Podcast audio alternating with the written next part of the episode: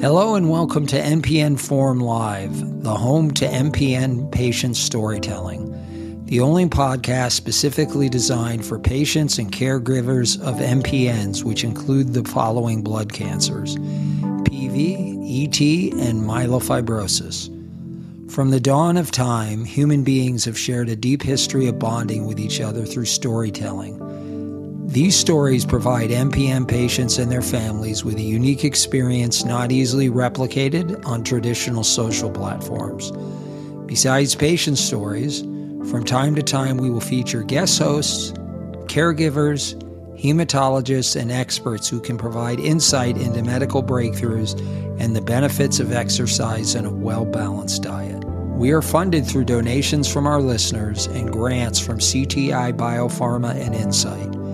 MPN Forum is completely independent from outside influence and is reliant on donations from our listeners. Anyone interested in making a much appreciated donation can go out to our website, mpnforumlive.com. Please click on the donation tab and you can donate via check or PayPal. All views and comments presented on MPN Forum Live are the opinions of our guests and host and are not to be taken as professional medical advice. Always check with your hematologist or oncologist should you be interested in learning more about a topic discussed on MPN Forum Live. All right, let's get on with the show and welcome to episode one. Today, we won't be featuring a guest as I'm going to take you through my experience as an MPN patient and what it's like been like for me living 33 years this year as an MPN patient and why I founded MPN Forum. In 1989, I was driving home from work and I felt awful. Anxiety was was something that I was dealing with over the last several months. I would have regular anxiety attacks and just assumed that it was the stress of the job, but it wasn't. I also began to sweat and as sometimes happens with um, patients that have developed polycythemia vera, people had noticed that my face had a redness to it that um, wasn't normal. But because I lived in California, people just assumed I had been spending time either golfing or out in the sun. But I recently had a physical and nothing abnormal showed up. Then I had tightness in my chest, and I finally had to pull my car over and call for an ambulance. Thankfully, we had cell phones back then. So it made it um, very easy to um, get um, emergency services right away. When I was taken to the hospital in San Francisco, um, I was there for probably six and a half hours because it was uh, close to midnight when I got all of the test results back from um, uh, the emergency room uh, doctor that was handling my case at the time. And she went over line by line. I had no idea at the time what hemoglobin was. I mean, I knew what hemoglobin was, blood, but I didn't know what hematocrit counts meant. I didn't know what platelets of 1.6 million meant. Um, I didn't, I didn't really understand any of that. Like most first time patients, um, you know, when the doctors start talking to you about um, the information, they're talking almost like in a second language because I had no idea what she was talking about. And she had some theories, but she said she didn't want to share them with me because my doctor that she spoke with, my regular um, general uh, GP um, had told her just send me home and that he would take care of things in the morning and that I should stop in and see him at nine o'clock the following morning. So I got my car, drove uh, back uh, all the way home to San Mateo, went to bed that night. Was just happy to be home. I didn't feel any anxiety. I, I felt I had survived whatever it was. I wasn't having a heart attack or anything else. So I, I really wasn't thinking that I had a major problem. Next day, I went into my doctor's office and we sat down and um, he spoke to me and he said, I want you to walk with me over to the hospital, which was right around the corner. Um, I'd like to do another CBC and then start a phlebotomy. Well, I didn't know what he was talking about. And as what happens with a lot of patients, uh, I really wasn't listening. I, I, I, was, but I wasn't hearing. And I, I kind of felt a little nervous. So I, I wasn't concentrating 100% on what my doctor was saying. And, and, uh, so at first I said, I said to him, what do you mean I need a lobotomy? And, and he said, no, phlebotomy, not a lobotomy.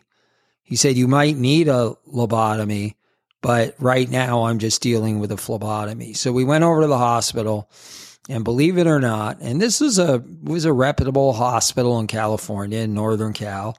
And, uh, they didn't have anybody that, um, would do the phlebotomy. I guess they didn't have a regular phlebotomist. So, um, my doctor agreed to do the phlebotomy himself. They handed him the the glass uh, uh, container to um, put the needle um, through, and uh, I lied down on the table, and they started drawing blood out of me. Um, they wound up taking two pints, so they didn't let me leave right away. And they gave me some of the sweetest grape juice. It was terrible that I've ever had. It, I swear to God, it must have had 10 or 20 grams of sugar in this little small uh, container. And um, it, it, it, was just awful. But um, so I started doing phlebotomies two a week, actually, for almost two months um, to get my counts down. Uh, they, they, I was, you know, uh, my counts were pretty high. My platelets were somewhere around 1.7 million and my hemoglobin, I can't remember whether it was my hematocrit or my hemoglobin was at 73. So it was uh, pretty high. So they got it down into the 50s within about a month and a half. And uh, my doctor then uh, told me that he was waiting for this hematologist that he liked, who really turned out to be an asshole. But um, I'll get into that in a little bit um, Dr. Henderson, and uh, he he um, he was on vacation, so I couldn't see him for another month. So, um, but my doctor talked to him, and they set me up for a, um, a bone marrow biopsy, which. Um, I, you know, I don't know how they are for all of you, but for me, they're very painful. Um, I I don't. First of all, I don't like pain. I have a very low threshold, so um, uh, you know, the, my tolerance for um, the the bone marrow biopsies uh, was not good, and I you know I avoid them at all costs because I they're just very painful for me. But that's another subject for another time. So anyway, I went in and had the the biopsy and. Uh, you know, I thought they'd have the results right away, but the hematologist wasn't going to be back till the end of the next month. So I had to wait for him to come back. So he comes back from vacation. He's got the results. He calls me into his office and said, Look, I just want to tell you something. I just got back from vacation and I'm actually going fishing in about three hours. And so I have to get through all the patients in the waiting room. So I'm going to be brief uh, with you. Um, and at that point, I really started getting nervous because um, I kind of felt like the doc, the hematologist, was trying to avoid telling me something.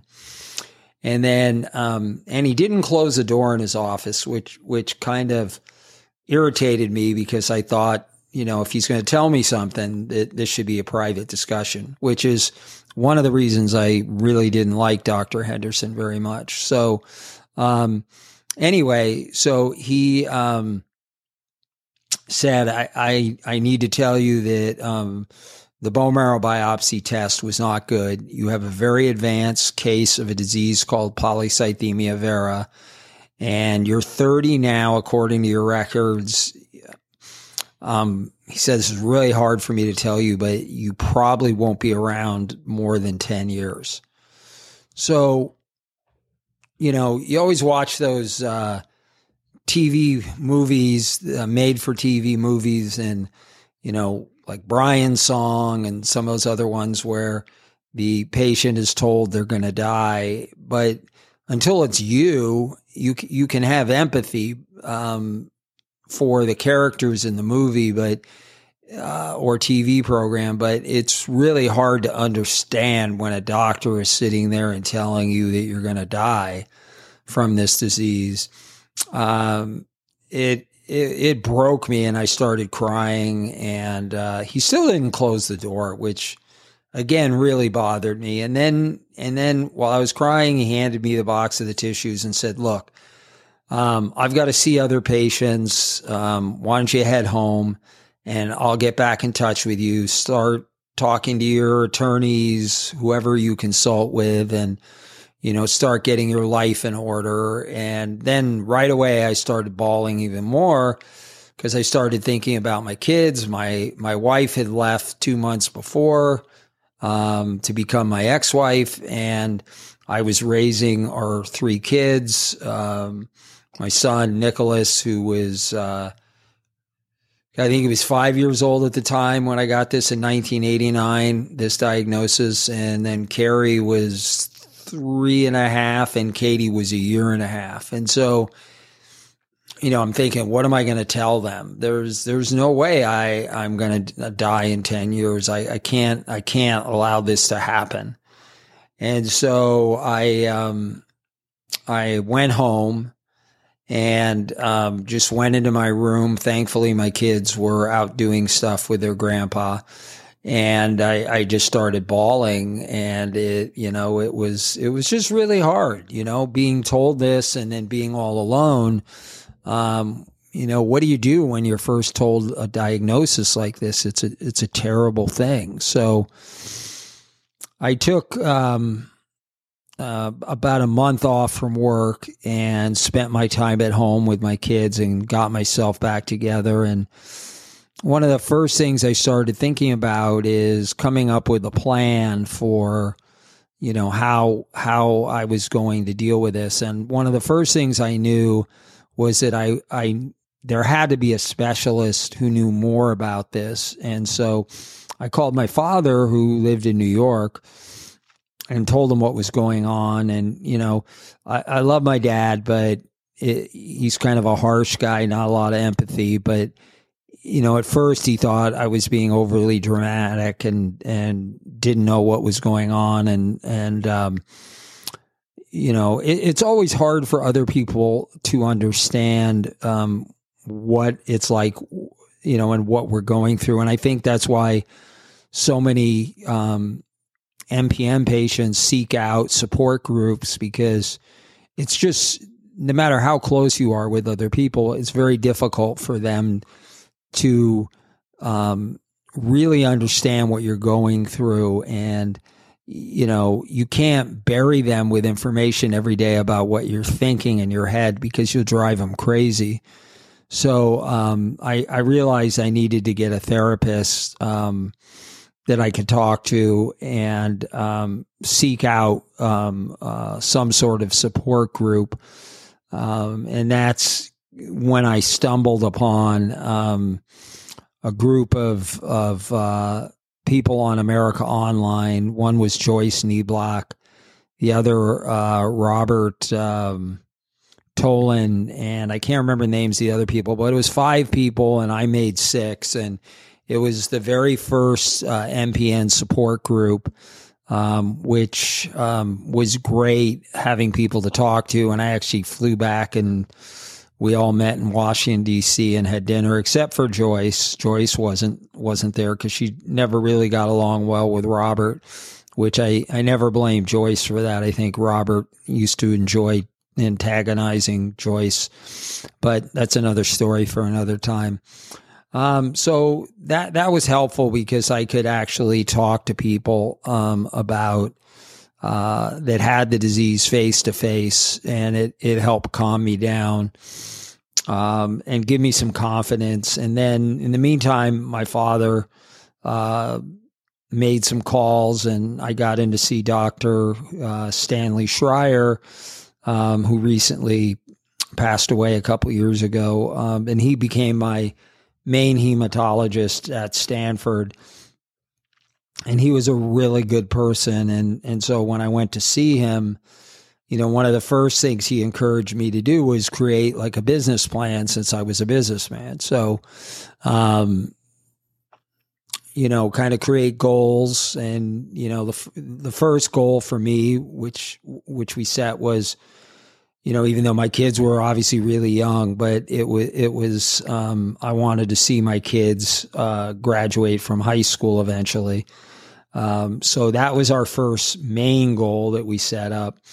The next was to, um, set up, you know, to learn meditation, um, you know, deep breathing exercises and things because um, I was having real anxiety attacks now over the the the you know initial diagnosis, but you know, Dr. Schrier calmed me down quite a bit. Said you're not. He says I don't believe you're going to die in ten years, but um, so uh, you know, having that specialist that in your corner that really knows your disease um, even if you live in an area where there aren't any specialists and you have to go out of town, uh, having the ability to um, uh, have an expert that lives and breathes this all the time um, that you can even use for, for part time, um, like Dr. Ruben Mesa, who's one of the best. I, I mean, I, I, can't say enough think great things about Ruben Mesa. Um,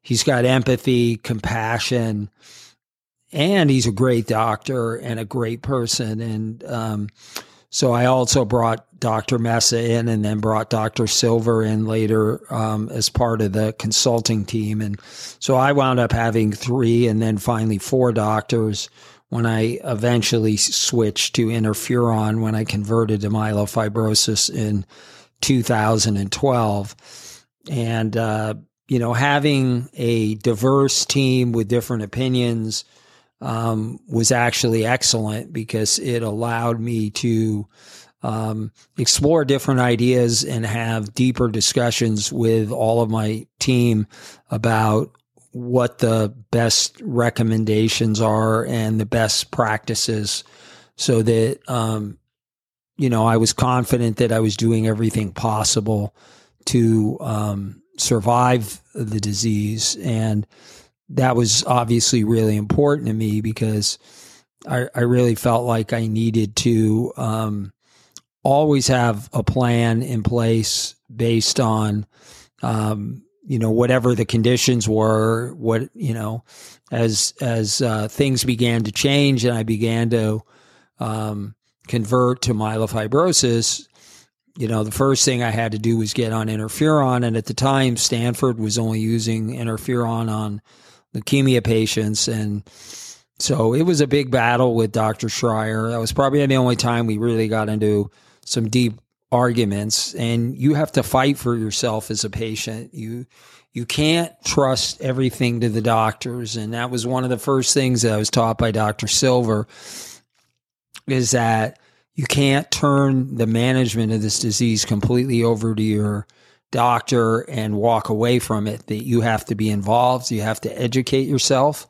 and you have to fight for what you believe in. And so he kind of gave me the idea of how to talk to Dr. Schrier about um, getting me on interferon. And the plan was to, which is exactly what I did, which is I sat down with Dr. Schrier at my next appointment. I said, look, what are our options here now that I've converted to myelofibrosis? And he said, well, we could keep you on the Hydrea, but he said, I don't think that's as effective. We could put you on Jakafi. And, and I said, will it slow down the progression of the disease? No, it will not.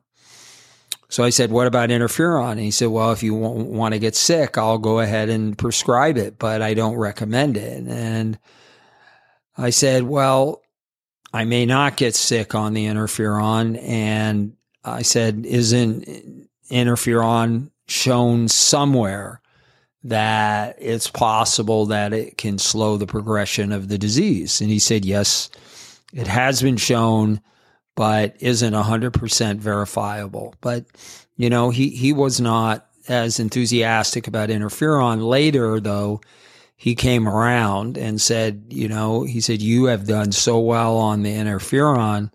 Um, he said, you know, I, I need to look at this a little bit more, but, um, he passed away a few years later. So um, I don't know how much time he really spent looking at it, but I, I still miss him to this day because, you know, you build up a relationship with a doctor over 30 years. Um, you know, that's a, it's a strong bond and, and, uh, um, he was always there for me when I, you know, had breakdowns and, um, he really tried to understand me and he had a lot of patience with me. I'm not the easiest patient to deal with because I don't just say yes to whatever they say. Um, I make sure that the information is correct and that it's the best uh, move for me. Um, I've also learned over the years that you have to watch out for other things. Like I developed CLL, um, you know, and then I got a heart arrhythmia. And so, um, you know, there's all different things that crop up over time. And so um, that's why you've got to exercise, change your diet, get in shape, and and really focus on um, taking care of your disease. And so, on that note, I'm going to stop talking about me as much and and explain to all of you why I started MPN Forum Live. Um, as most of you know, I um, was invited by Zhenya to um, join MPN Forum many many years ago, and had a lot of fun writing and um, writing articles and sharing my point of view, especially on exercise and how it impacts um, our diseases. Some of you really appreciated it.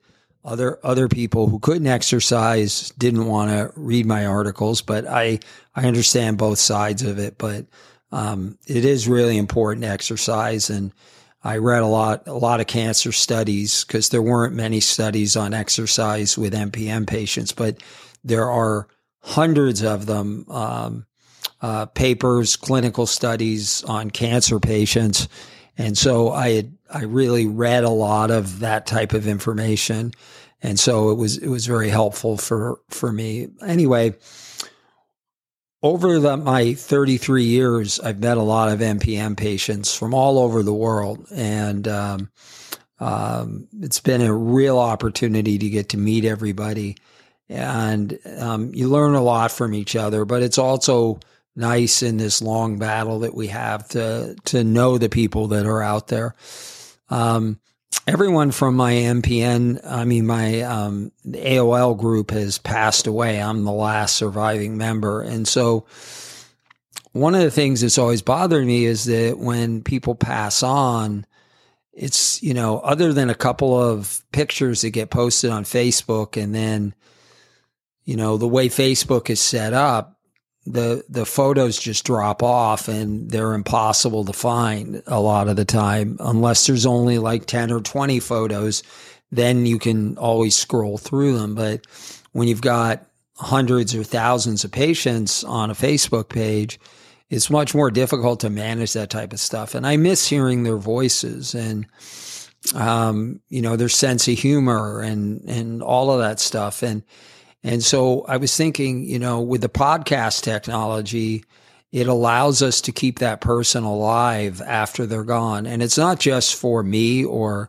or other patients, it's also for the families. So the families can hear their stories. Um, and I think it's an important thing to do to keep an archive of all of the people that lived um, and what they went through and how they felt about it and how they grew as, as, as a person through this disease process and how they dealt with it and the pain they felt, the things they did to overcome a lot of obstacles to survive as long as they have. And so, um, when I pitched this idea to Incyte and C- CT Biopharma, CTI Biopharma, they, they both really loved the idea and um, wanted to uh, help provide a grant so that we could do this. And I hope um, all of all of you understand that it's you know this will only be as successful as um, as as you being involved. There's no way to um, uh, grow this without you sharing your stories and. You know, I understand that this is a very private matter, um, but the type of questions and discussions we're going to have, I think are really important. And, you know, 20, 30 years from now, um, this will be an archive of discussions and storytelling that will allow other people to learn and see how far we've come with the disease. And um, for all of you that have your group of friends that are part of the MPN community, it will definitely allow you to keep them alive after um, they're gone. And I think that that's important because there's so many people that have passed over the last 33 years that um, it it it just would be great to hear their voice once in a while. So anyway, that that's really why I did this, and um, I hope you'll take the time to make some donations on a regular basis, even if it's just a dollar.